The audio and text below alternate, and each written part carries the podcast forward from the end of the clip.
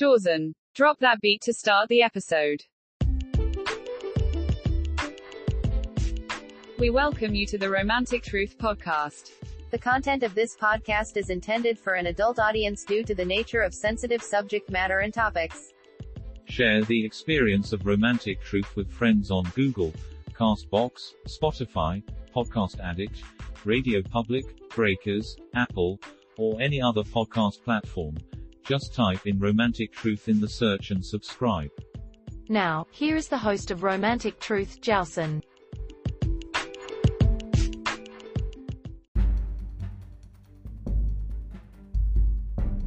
Hi everyone, Johnson with you here, Romantic Truth, Las Vegas. It's February 28th, the last day of the month. 2022 it is. Yes, it is. Now, oh man, Cynthia asked an interesting question out of Rockville, Maryland.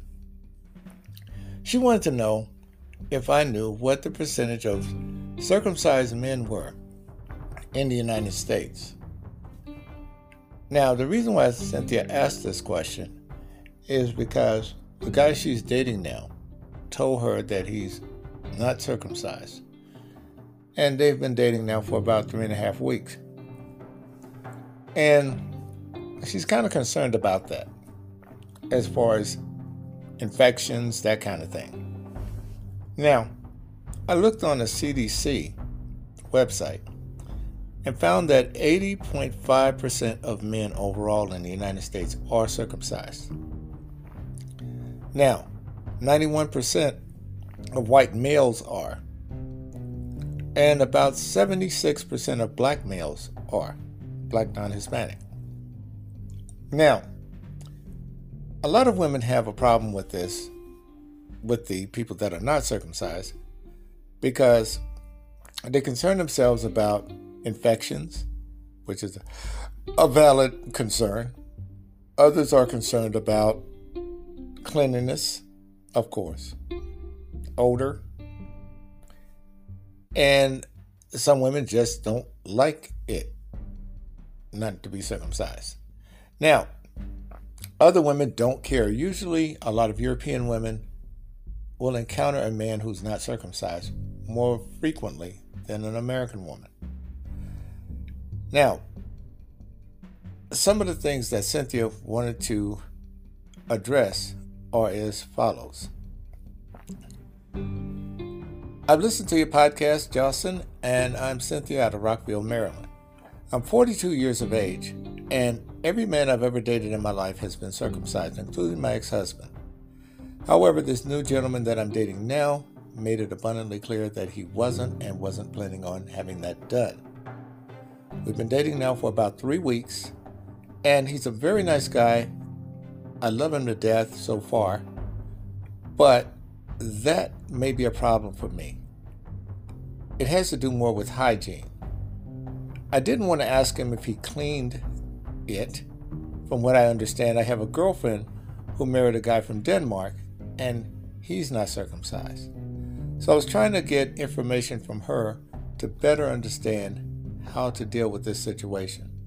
Being that you're a man, you may have a little bit more insight than I do. Just asking, Cynthia, Rockville, Maryland. Well, here's the thing. With some men, they may have to go through a process where they could pull the skin, foreskin completely back. Now, I learned this from a doc when I was in the Marine Corps. We had a corpsman with us, and he was informing us of this before we went overseas so that the guys would know everything they'll need to know before they get there because they showed us this film when we got ready to uh, deploy. And I could tell you, every man in that room was grabbing his penis. After seeing some of the stuff that they showed on that of diseases and things, Oh, yeah. Let me tell you, dudes were walking out, going to the bathroom, checking themselves to make sure. Now, one thing that I'll tell you from what he told us during that time, as I can reflect on it, he said that some guys will be able to pull the foreskin back and it will stretch where the head of the penis will pop out. and then they could clean it that way. And after a while, it stretched so much until they just clean it on a regular basis. Others, however, may not do so, and it just may remain tight. And sometimes they may have to go and have circumcision in order to have a more comfortable sexual experience, especially if the woman's real tight. Now, what will happen is the guy will have to constantly clean himself before he has sex, without a doubt. There are some women, fellas, that do not like men who are not circumcised. They will ask you this up front. So they use it as a filtering tool. And depending on the woman, but usually if a woman is into you, she'll work out a way of making sure that's not a problem. However, there are others that are specific about this. So this is something to think about. Now, some people do it for religious reasons, others do it because it's, you know, easier to have done while the person's a baby. And then you have those that have it done later on in life. Had a friend of mine that had it done later on in life. And it cracked me up. He said there was this nurse that would come in and check on him. And he had to wind up asking them to bring in another nurse that didn't have such a fine shape because he'd get hard every time he saw it, and he had stitches in his penis, and it would hurt when he'd get hard. So it depends. It depends totally on the woman whether or not she's, you know, down with that or not. It's not uncommon for people in the South to not be circumcised, especially in the rural South. It varies. It depends on the person. So, Cynthia, I hope that was an adequate answer to your question. All right, let's go on here and talk about a subject that comes up every once in a while with relationships in general. When is the appropriate time to talk about sex? Guys, I will tell you the best thing to do let her bring it up. But here's the thing and ladies, this is part of that control you have during a date, during a relationship. You know, I told you, you lead us, we follow. So you have to also put a measure on it as well, fellas. If she tells you up front that no sex before marriage, if you can hold out that long, all to the good. One thing that I will tell you, you will not know what you're getting until honeymoon night. And that could be good, bad, or indifferent. You don't know. That works better with people when they both have not had sex before. Once one of the parties has had that experience,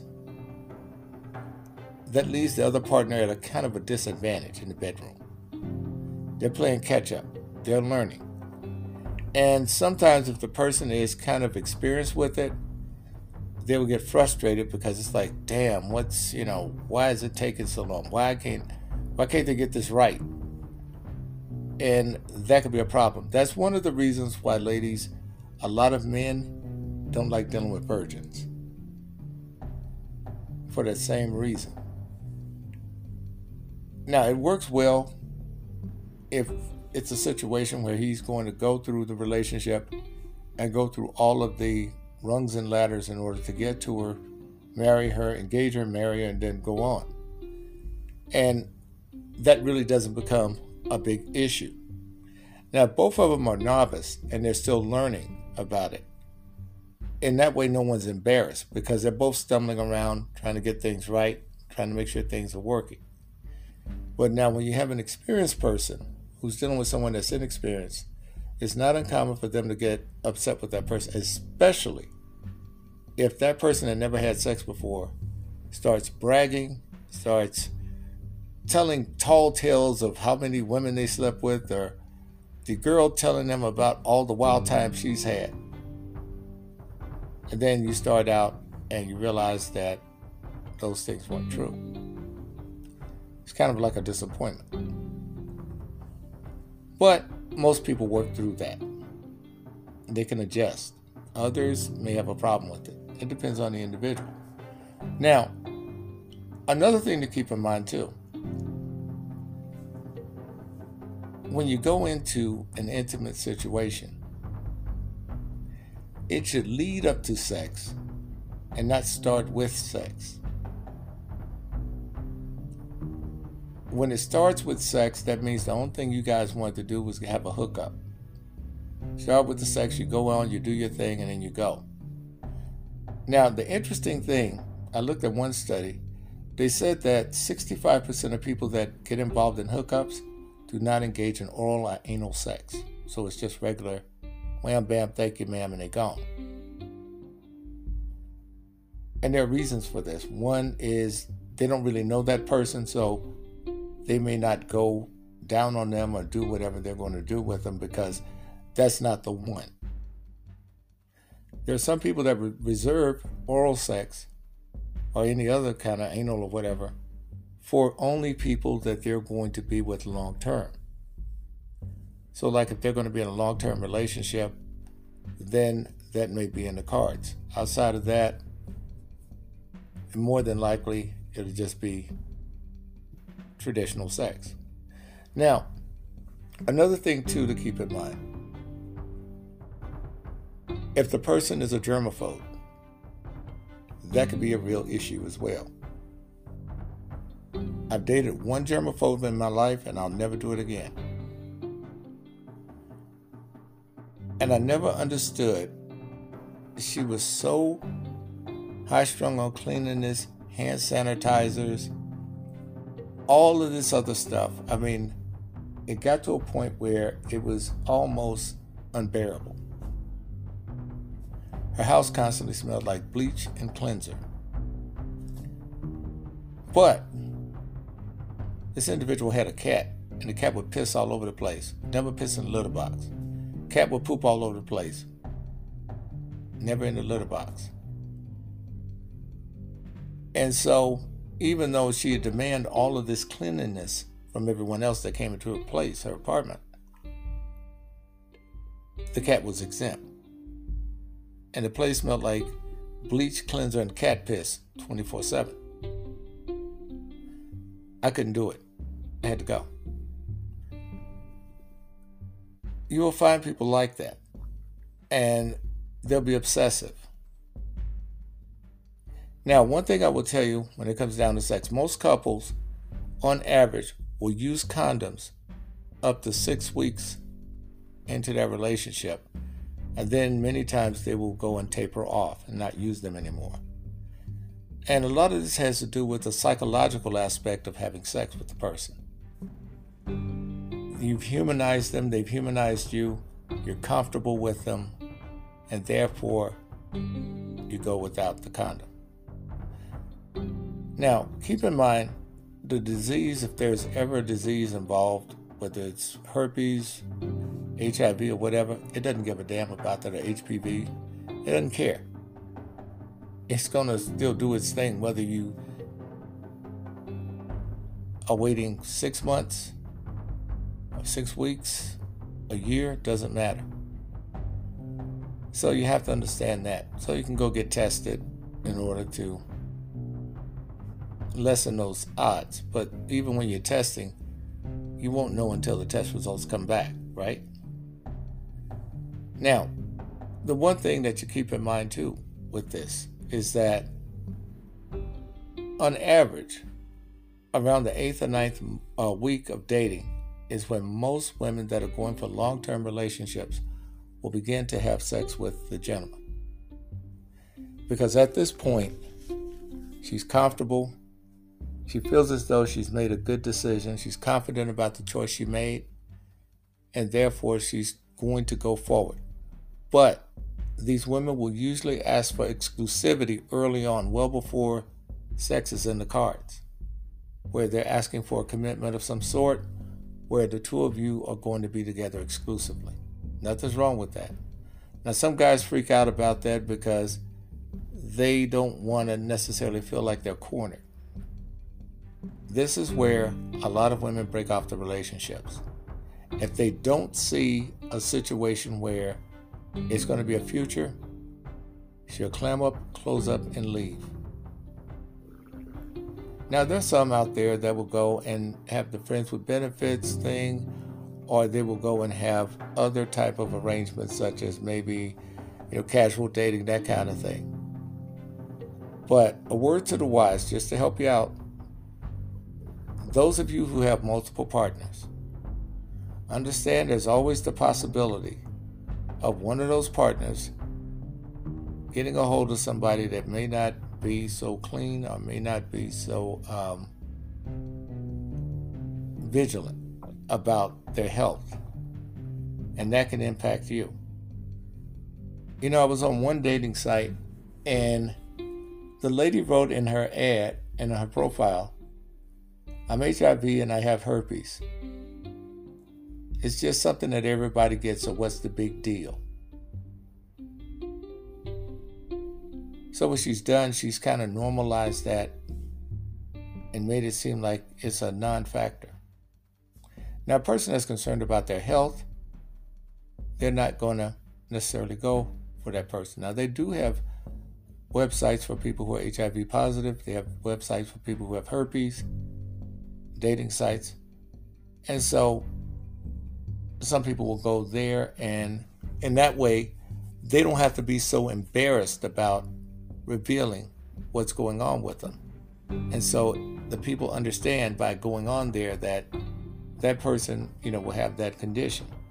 And it's not that these people are to be written off or thrown away or anything of that sort by no stretch. But the thing is, is that it's just so that they are a they're letting you know that they, that you know indeed that they have these conditions. Because there have been plenty of lawsuits brought up for people who knew they had it and infected someone else. So it's one of those things that will help keep you out of court by letting people know. We'll talk more in just a moment.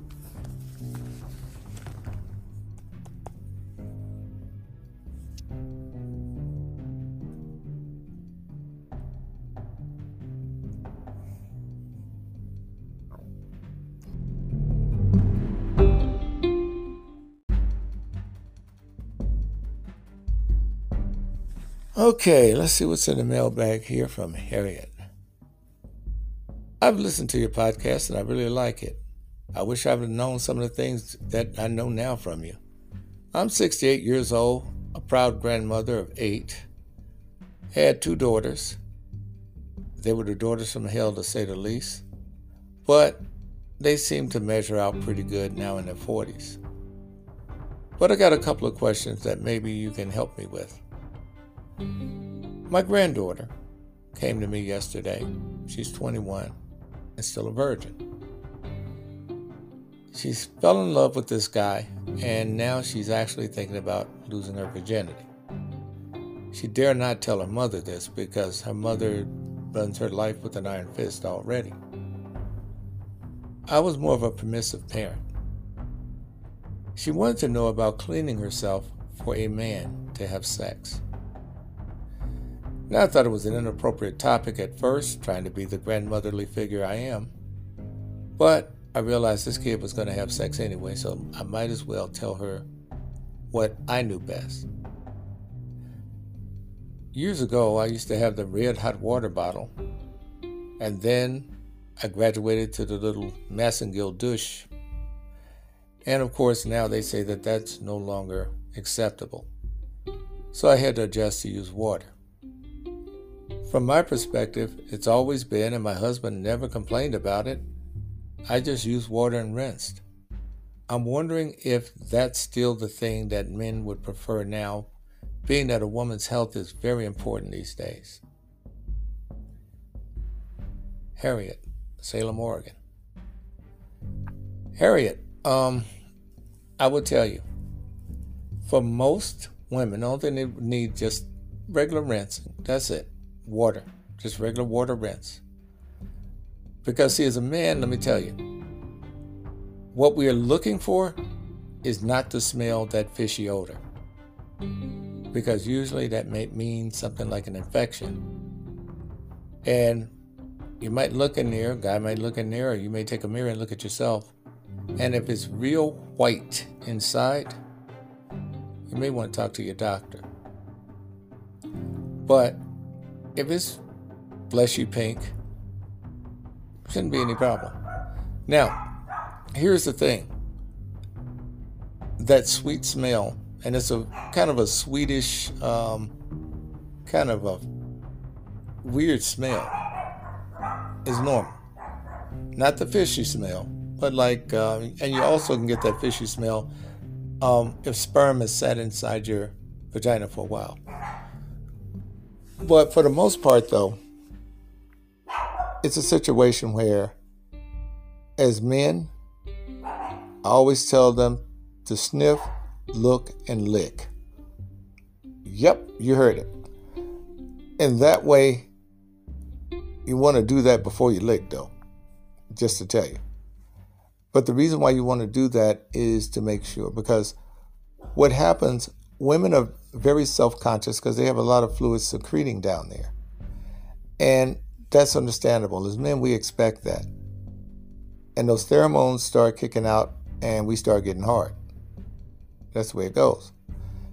Now, the thing is, though, is that I think some women over prepare too much. Putting certain uh, fragrances and stuff like that down there, some of that stuff gets on your tongue and it's like you're dealing with perfume. So it could be fresh. I mean, you don't have to do too much because women usually are very good as far as taking care of that part of their bodies because they have a lot of things going on down there. And so they always focus on that many times over. Now, something I learned the other day that I didn't know. I used to see a lot of women use talcum powder under their breasts. They had large breasts. And she told me, she said, no. She said, now, she said, I always use cornstarch. I was like, whoa, okay. So it varies. It varies from person to person. Now, the thing to keep in mind too is that men are not too choosy and not too picky. They will stick their penis into anything before they look, or even before they sniff. They don't care. And so, guys have to be careful. And now, your body chemistry may also be altered from having sex with someone without a condom. So, there may be other odors from that. You have a lot of things that you have to look out for with that because you may have transferable diseases, somebody may have crabs, that kind of thing. So you have to look at that. Now, the main thing is not too much has changed from when you were having sex, Harriet. So it's pretty much basically the same. The only difference is a lot of the places are not recommending that you use these uh, commercialized douches with the floral smell and all that stuff. Because for some women it has contributed to certain ailments and so it's best to be safe than sorry. And now you never know with half of the chemicals that they're putting in things today it's hard to say you know? Just keep it basic and Shouldn't have any problem. But I thought it was kind of interesting that she would contact you as opposed to her mom. So I guess when her mother finds out, you're going to be the bad guy. I'm just saying. You know how that goes sometimes. I guess what you're going to do basically is go on, do what needs to be done, and ask for forgiveness later. But you told her right. I'm no doctor, don't get me wrong. I'm not a doctor. I'm not professing to be a professional.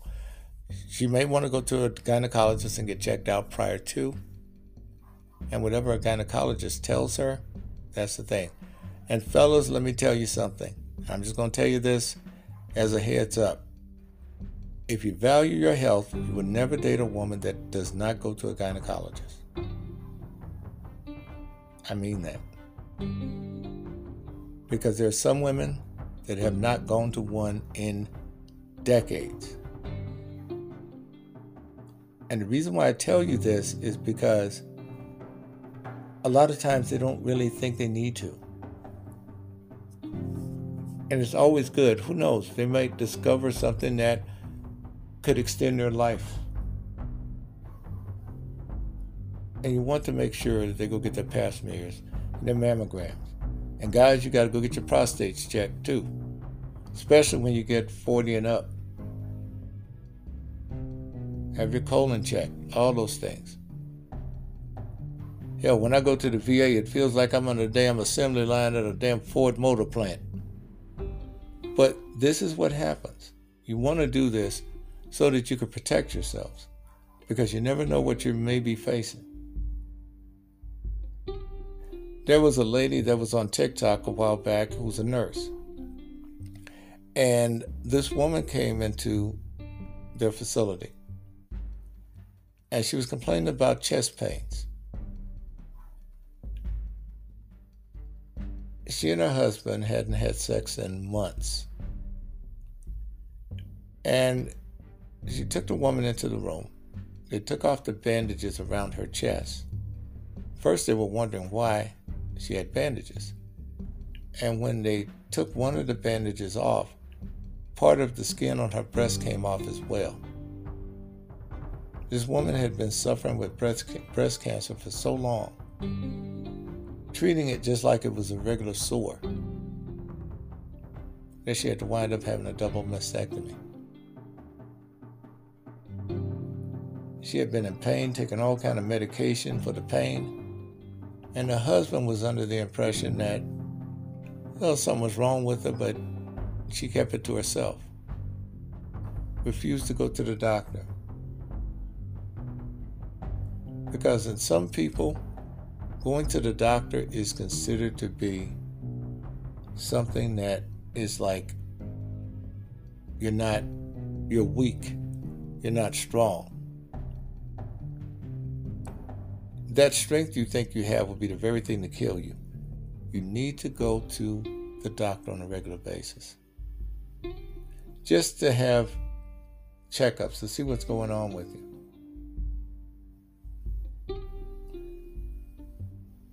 And not only that, it makes you feel good at least to know that your health is in check. Now, I know for some people it's very difficult because the way our healthcare system is messed up in this country is difficult and expensive because they really, really should have nationalized healthcare. It'd be far cheaper.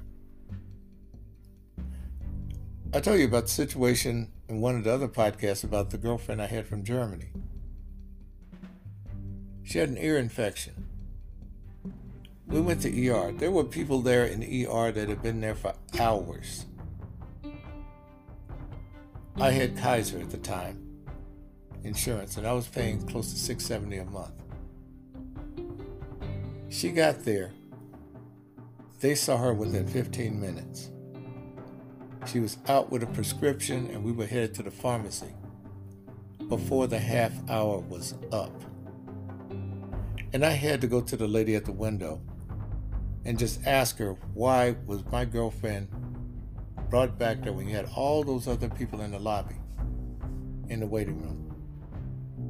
She said because the German government pays their bills.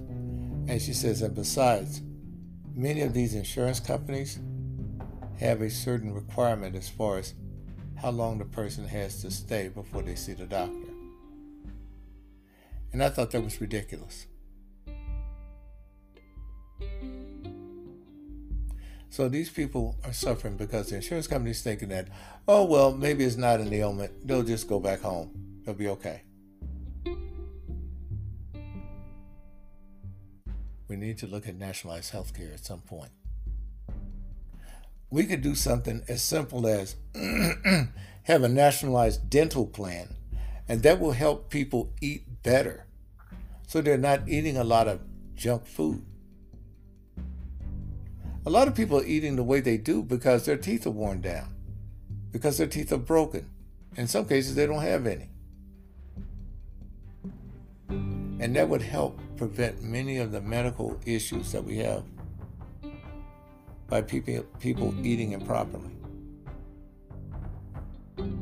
I mean, they load us up with corn syrup and all kinds of other things that are not so healthy for us. We got so many preservatives in our food, it's pathetic compared to countries like Canada, England, and different other countries. They have countries where they won't even take some of the food that we have that are processed.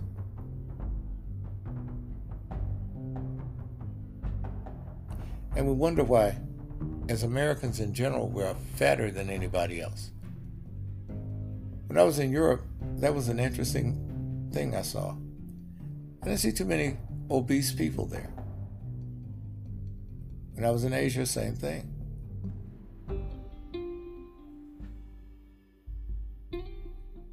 But yet, it's one of those social taboos that we can't talk about when it comes down to someone being fat.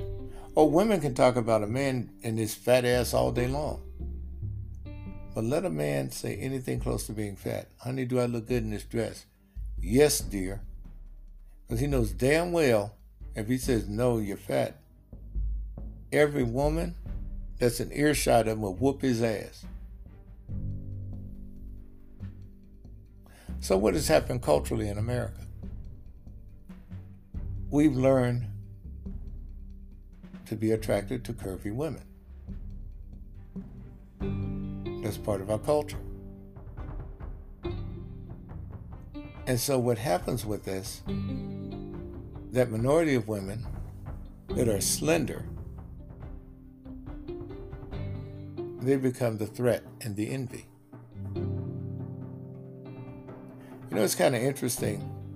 When they'd have these bikini models, you never see a full size girl or a curvy girl in any of those advertisements because that would really be the person that they would be advertising to. But instead, they go for that minority. And they try to keep you on diets. How many of you have been on diets and made New Year's resolutions and lied to yourself and everybody else about that diet that you were going to keep until the end of the year. I had a friend of mine. She was on so many damn diets until finally she got admitted to the hospital because she had lost so much weight from dehydration that it was pathetic. You got to do things in moderation with some health supervision. Doctor. And in some cases, it's hard for you to get a doctor. Many of you are seeing physician's assistants, people who are not doctors, and by the time you do see a doctor, the situation is kind of like mission critical. It all has to do with our healthcare system. And it also has to do with the fact that education is not stressed so much in our society. So, what happens, a lot of these people wind up getting sidetracked on these practical application jobs.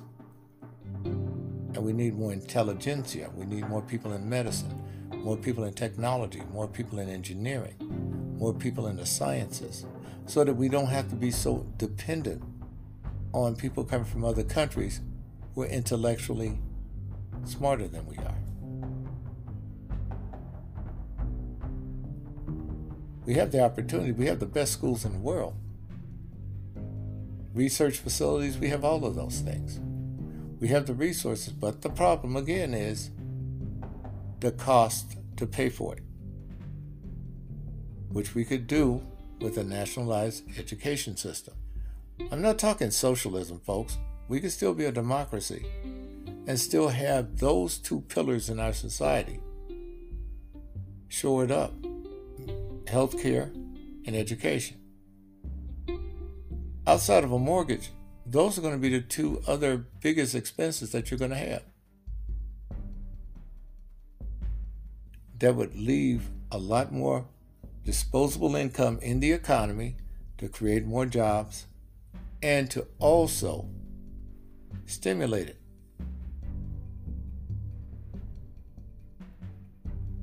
Because what we started out with worked for the time we used it. But now we have to start thinking beyond that point. You look at our Generation Z people, they're trying to go healthier with plant based diets. Now, that's got some issues in itself because usually when we start out with these trends, we have people that are getting into it for the money and they're going to take shortcuts. See it all the time. Remember Fen-Phen? Don't hear about that no more, do you? So, what we have to do now, we have to really look at where we are and where we're going. We've now become sensitive about climate change. We're talking about putting electric vehicles on the road even more now. There was a gentleman back in the 1990s that created a hydrogen vehicle. This car ran off of water and it could go up to 20 i think it took 22 gallons to drive from los angeles to new york never found out what happened with the patents or anything pertaining to that endeavor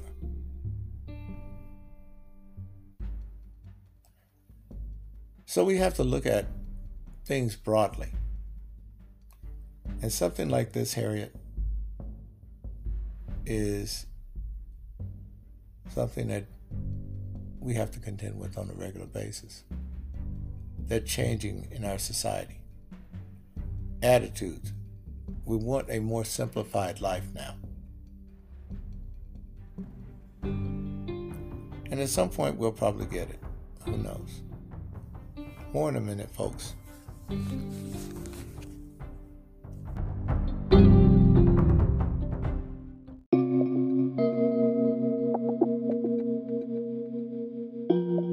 Okay, let's see what else is in the mailbag here from Timothy.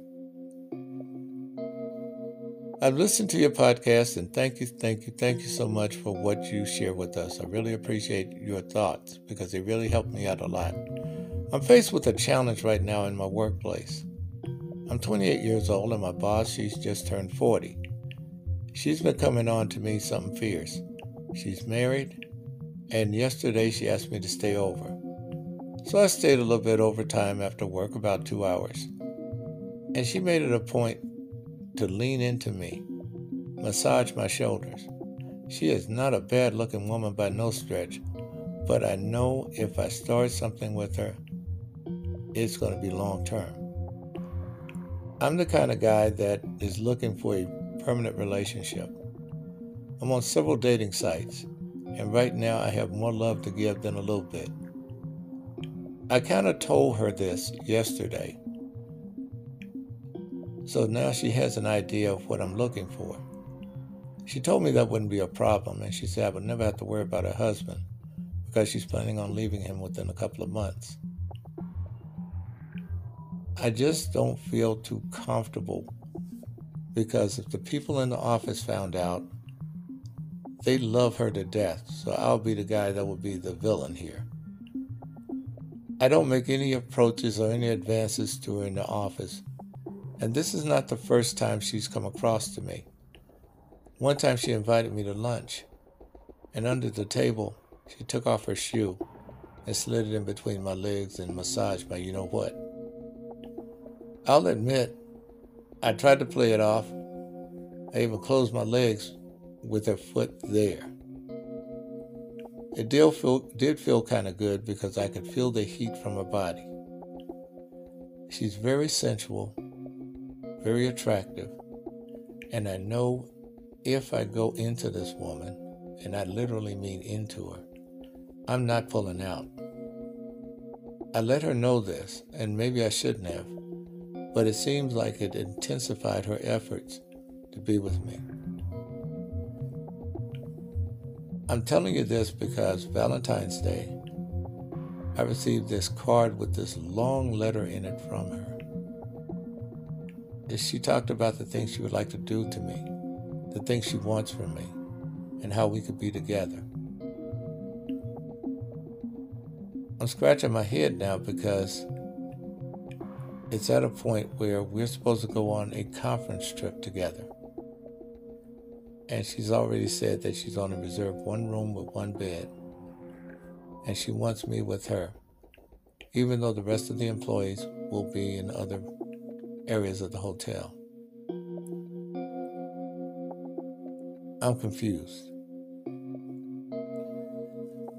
Yeah, I see you are, sir. Um, what's your company policy like, first of all? Second of all, she's married. Third of all, you got too much to lose with her. Now, she might protect you, but you can't trust her right now because you have not really got a chance to you know, really be with her. Now, here's the thing you got to first decipher. Where would this relationship go if it was to come to fruition? That's the first thing. Now, women, especially married women, will always say that they're going to leave their husbands. Just like married men tell these young girls that they're going to leave their wives. They have no intentions of leaving. See, the thing is, unless she could sustain her lifestyle independently of him, then maybe. And that's the shot I think she's shooting, is that she's becoming more independent. You could tell that by her actions with you. Whatever went wrong in their marriage, it's wrong and it's not being fixed, not being worked on properly in some kind of way, or not being worked on at all. Who knows? But one thing for sure is she's dragging you into that situation. I would tread very lightly, let her do all the advances. You do nothing, just document everything. So just in case she turns cold on you and decides to say, you know what, he made sexual advances at me, you got things documented to prove otherwise.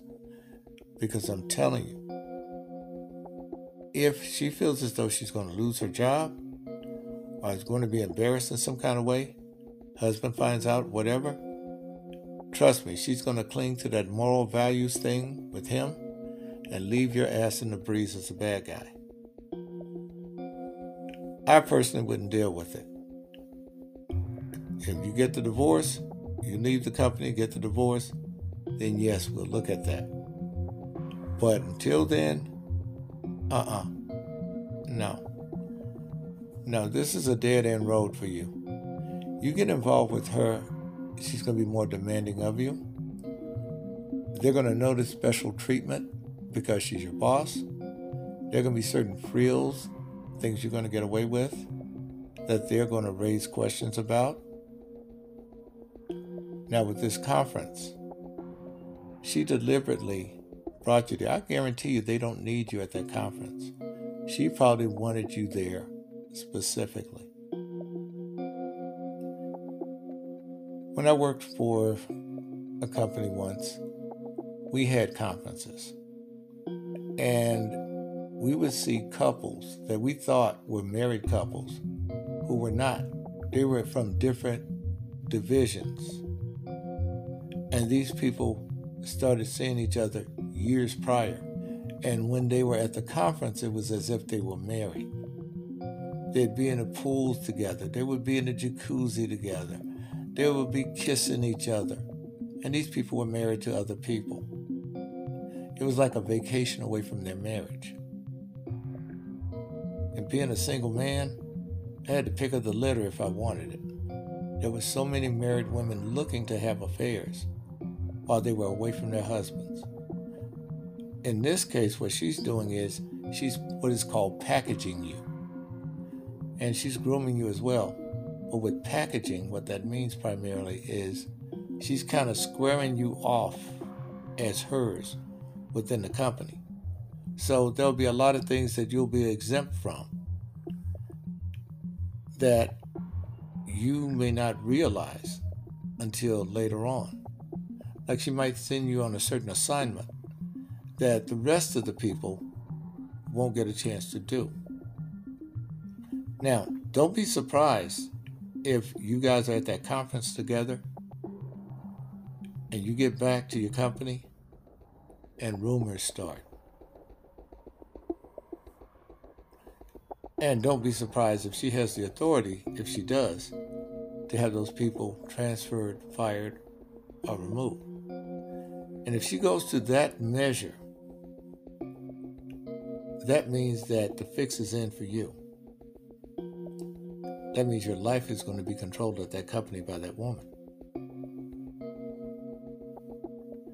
She's very straightforward. See, the thing that a lot of these women get away with in the workplace is the fact that if they go to HR, and especially now with everybody getting Weinstein, it's a situation where it's a zero sum game for you.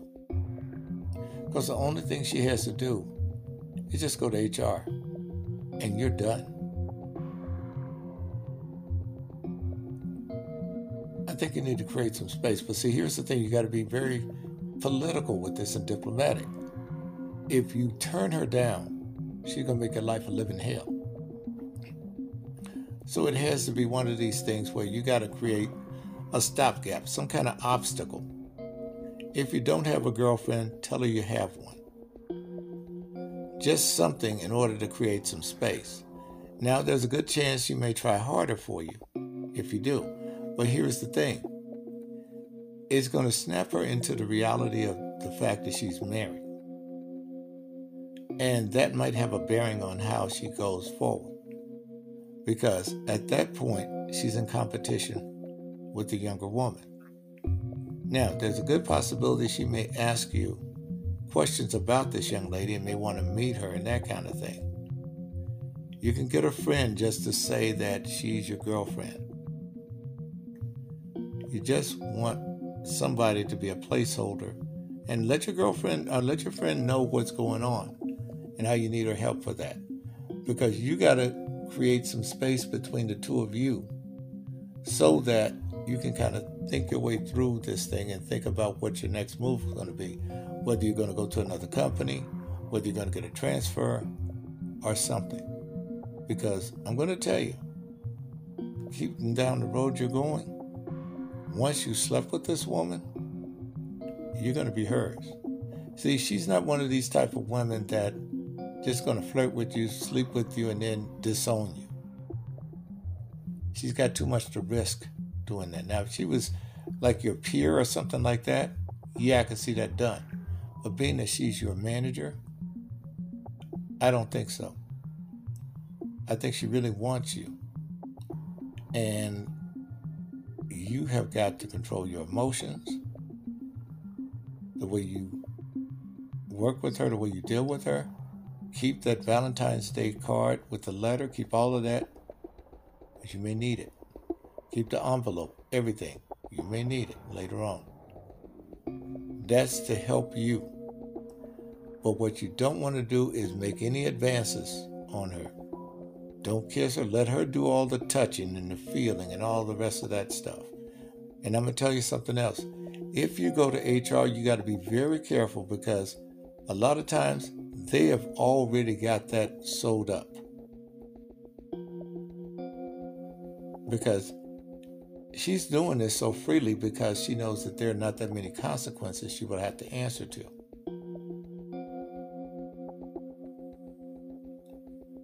She's got you locked in, buddy boy. What you got to do now, since you have your hand in the lion's mouth, is pray that the lion doesn't sneeze. So you don't want nothing to startle the lion. So you got to kind of play it evenly. But by saying you have a girlfriend, that will make it a little bit easier for her because, see, with that, she may lay back because she'll realize she's an older woman. You're with a woman in your peer group even though she thinks that she can outmaneuver this woman because she knows more than she does, what this will do, it will set up a boundary for her.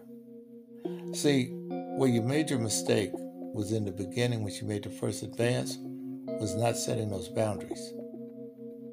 Now you're trying to reconstruct boundaries so that in that way she will be able to respect you.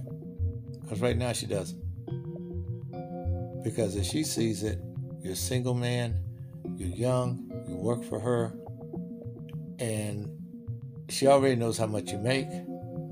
She already knows where you work. She knows what kind of car you drive. She know pretty much about your lifestyle. So she's got the dibs on you compared to a woman that you would meet and get to know, and then she would have to learn these things about you. She already has a window into your life into your lifestyle. And she will dictate to a certain degree whether you get promoted. And I'm going to tell you the worst thing that could happen to you is to get promoted and you know you didn't work for it. Because people will notice that that you work with. That's going to be problematic for you. Because then they're going to start saying special treatment. And then, especially after this conference thing, yeah. Now, I don't know when this conference is coming up, but you may want to drop to her and, and let her know that, hey, you know, I'm seeing someone right now. And in that way, she may make changes on the arrangements at the conference. Now, if not, she'll probably go on with it and say, well, you know, we'll just have to share you. And the way she's looking at it is, well, my, I'm sharing you, I'm, I'm sharing myself with you and my husband. And that'll be her qualifier. I wish you would have written me earlier before when this first started happening. Because I would have told you then that was the best time for you to escape. But in this situation, you probably cannot afford just to get another job right off on a whim. Even though there are a lot of jobs out there, you, you want to establish yourself where you are. So at least you have a decent rep when you leave. Because it could very well be that if you left the company, she gives you a bad rap and it may be difficult for you to get with another employer. So I would also start looking for another job as well. That will help you immensely. But for right now, being that you have probably rent, car payments, and all those things due, and you may not have enough money in savings, I don't know what your financial situation is, but you want to make sure that you start putting money away for yourself just in case you do have to get another job. So that in that way, it will create that distance. Now, it doesn't mean she's going to lose her interest because, see, she already knows where you live. Apparently, she wrote you the Valentine's Day card and sent it to your residence. Do not be surprised if she shows up because I'm sure that at some point her curiosity may be piqued in that direction.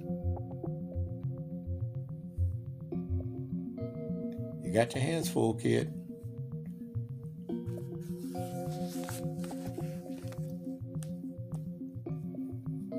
More in a moment.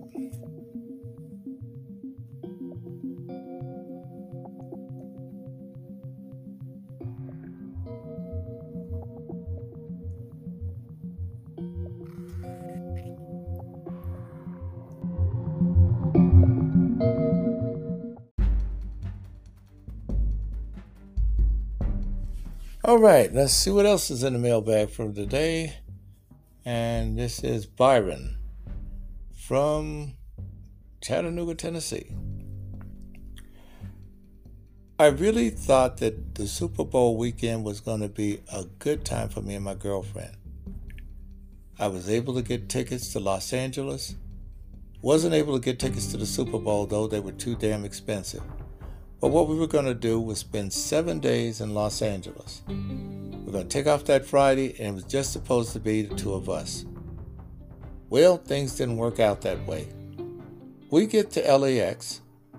I look up, and who do I see? A whole bunch of people that she knew wearing their University of Tennessee garb. That was all I needed to see. I knew then her friends had known about us going there. This is not the first, second, third, fourth, or fifth time that anytime I schedule something for the two of us, she gets her damn friends involved. All girls. So we checked in our hotel room. They had rooms on the adjacent doors. It was a mess. The whole night, they were coming in, interrupting us, having drinks, laughing, telling corny jokes. And I told my girl that I wanted some time with us alone. And that started a big argument. You don't like my friends. They spent their own money to come and be with us. They've been with us ever since the relationship, I told her. And then that started another argument. Then she brought her girlfriends in for backup, and they all lit into me, talking about I should be so grateful to have her as a girlfriend. She's a wonderful person. But what she doesn't realize is every time they come out with us, no matter where we go, they always run up a tab and I'm the one that has to pay for it. I've told her this time and time again, and it starts another argument. It's like I'm not dating her, but I'm dating her and her friends. So I made the comment before we left on that Friday by telling her maybe I should sleep with all of them since they're always with us. She didn't speak to me on the flight all the way back home. She was pissed, livid. Hadn't said a word to me since. It's been about almost two weeks now.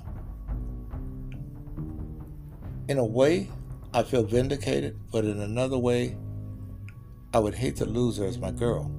We've done a lot together, we've had a lot of fun, at least in the initial stages. We've been together now about 22 months, and things were going well for the first 10 of those. But for some reason, those damn friends came in and took over everything. And that's the way it's been. They come over to the apartment. They have parties when I'm at work. And it's always them. Is there any way I could separate her from them permanently?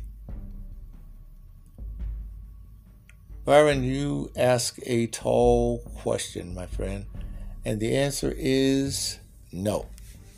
Because she had this in the works when you guys first started dating.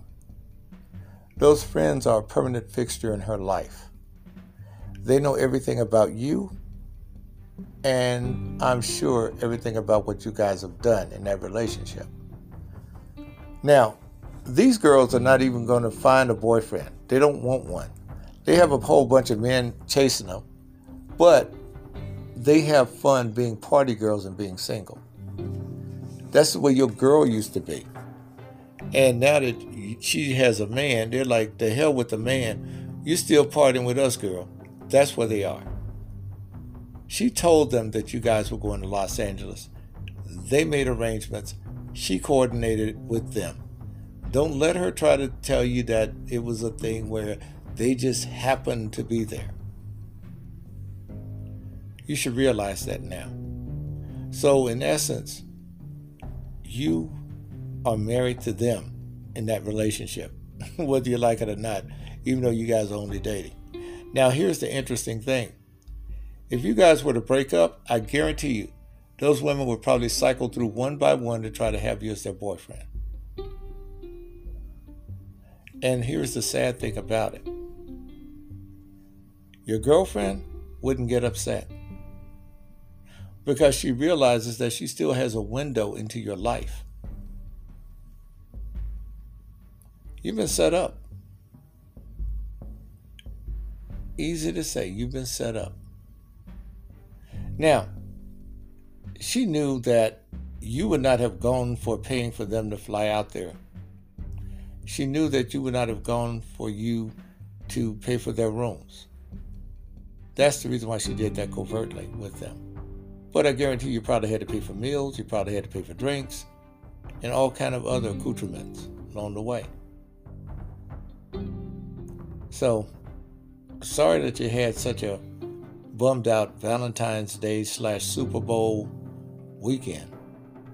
But these things do happen. And fortunately for you, you have some other options. Let me tell you what they are. Don't give her an ultimatum. That won't work.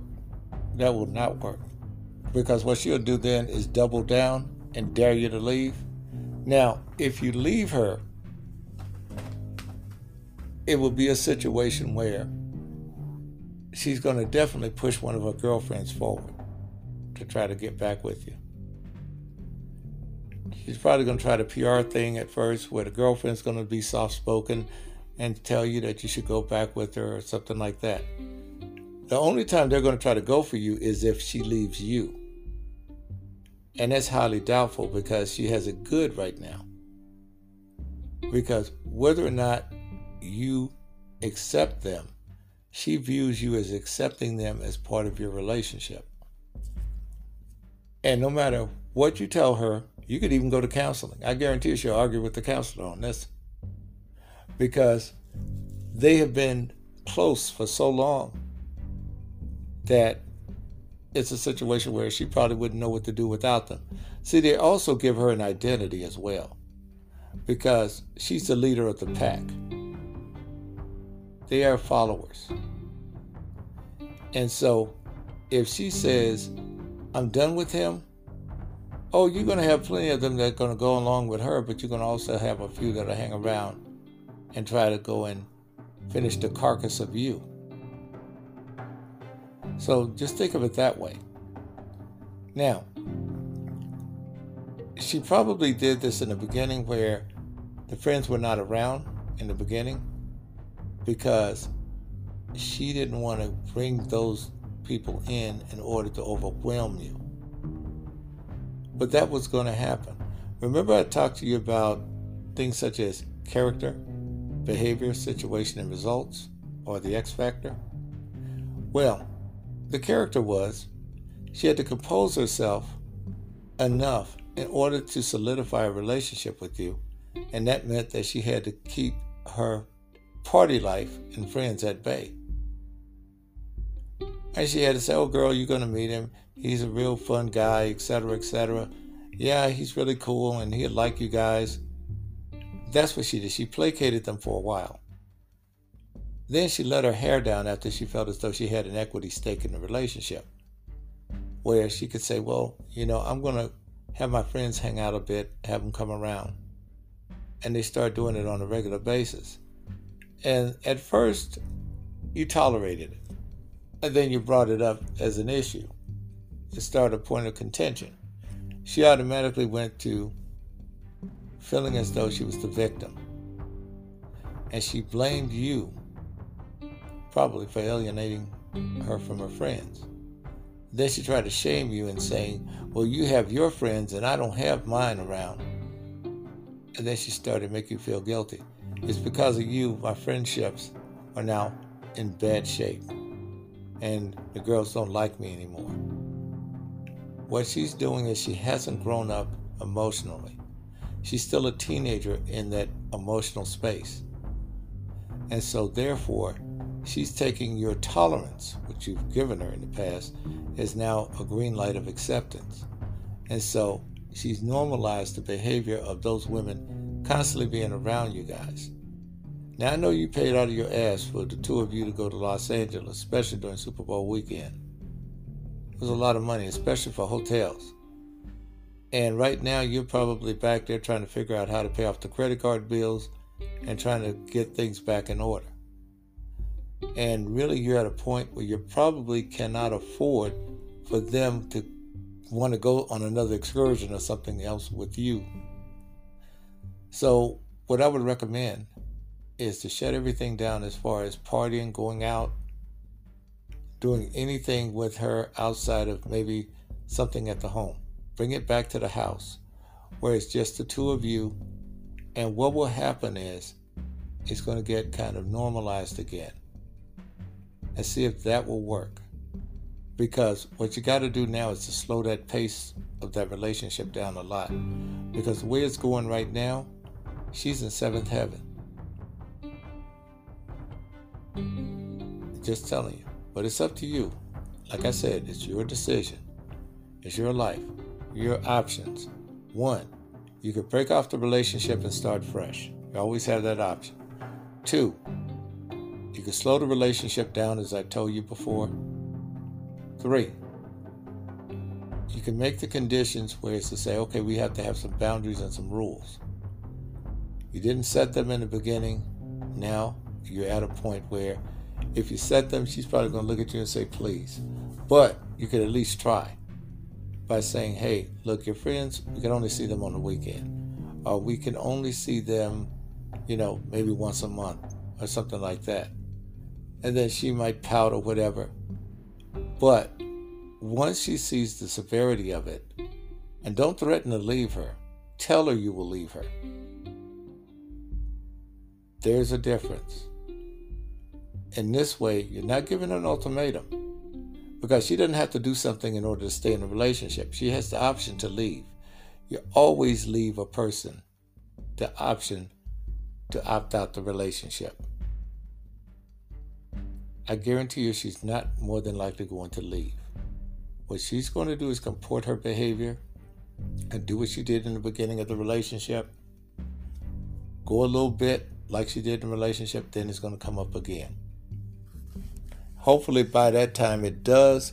The friends have got their own lives. They got boyfriends, they got husbands, or whatever at that time, hopefully.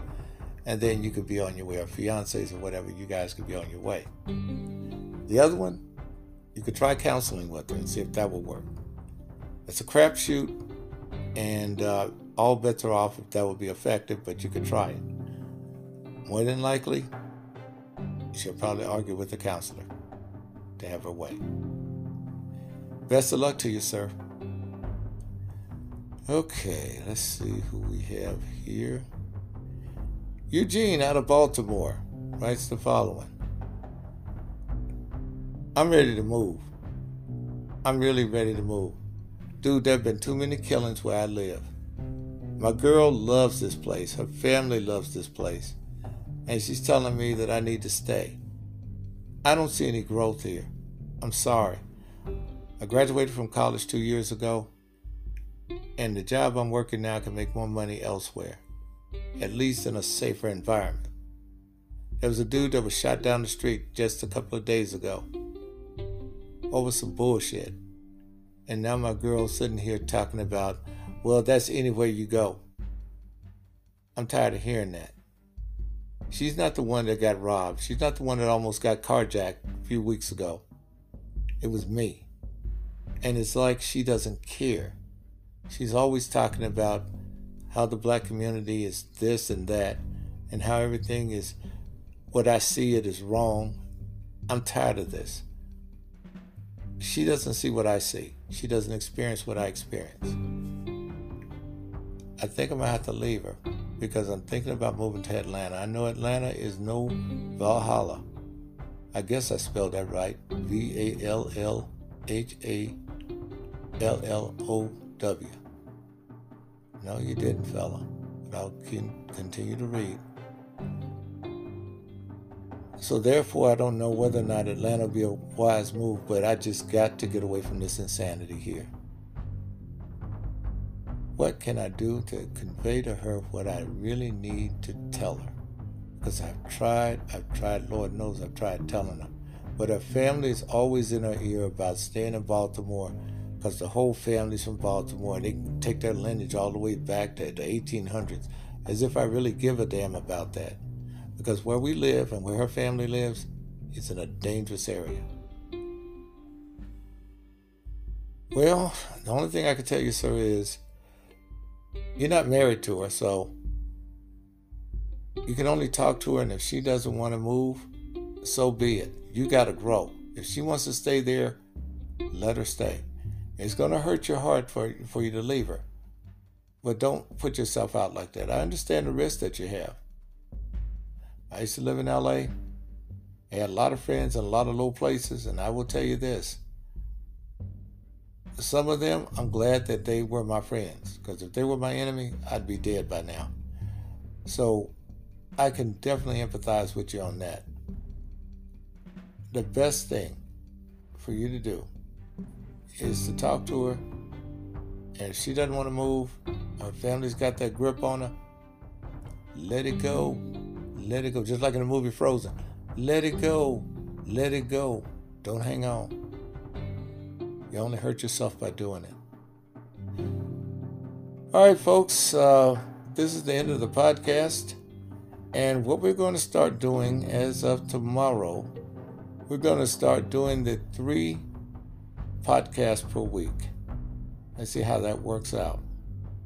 So we'll do one tomorrow, and we'll have another one done on the 3rd, and another one done on the 5th.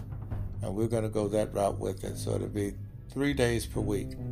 That gives you a break, gives me a break, gives Gina a break, gives Natalie a break, and we'll have better shows for you. Thank you for listening and stay tuned.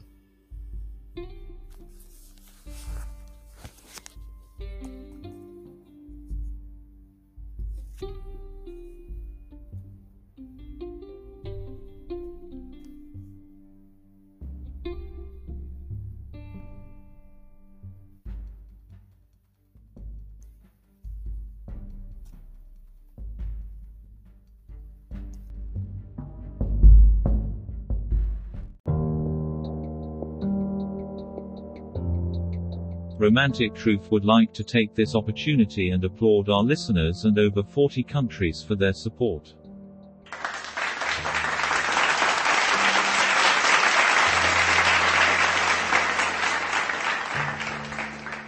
If you need someone to talk to in regards to help, you may contact the National Suicide Prevention Lifeline at 800 273 8255, available 24 hours.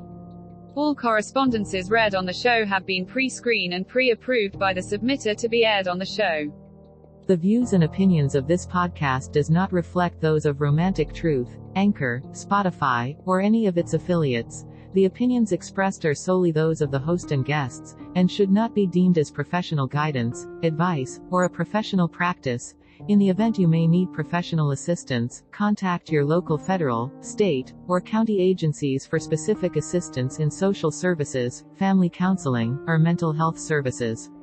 For all medical, legal, and financial services please contact the appropriate licensed and certified professionals within your region. The music that is provided on this podcast that is not provided by Anchor is used under waiver by Jaws and One Music for fair use. Please be advised that the content of this podcast is under copyright by Romantic Truth and James Adams.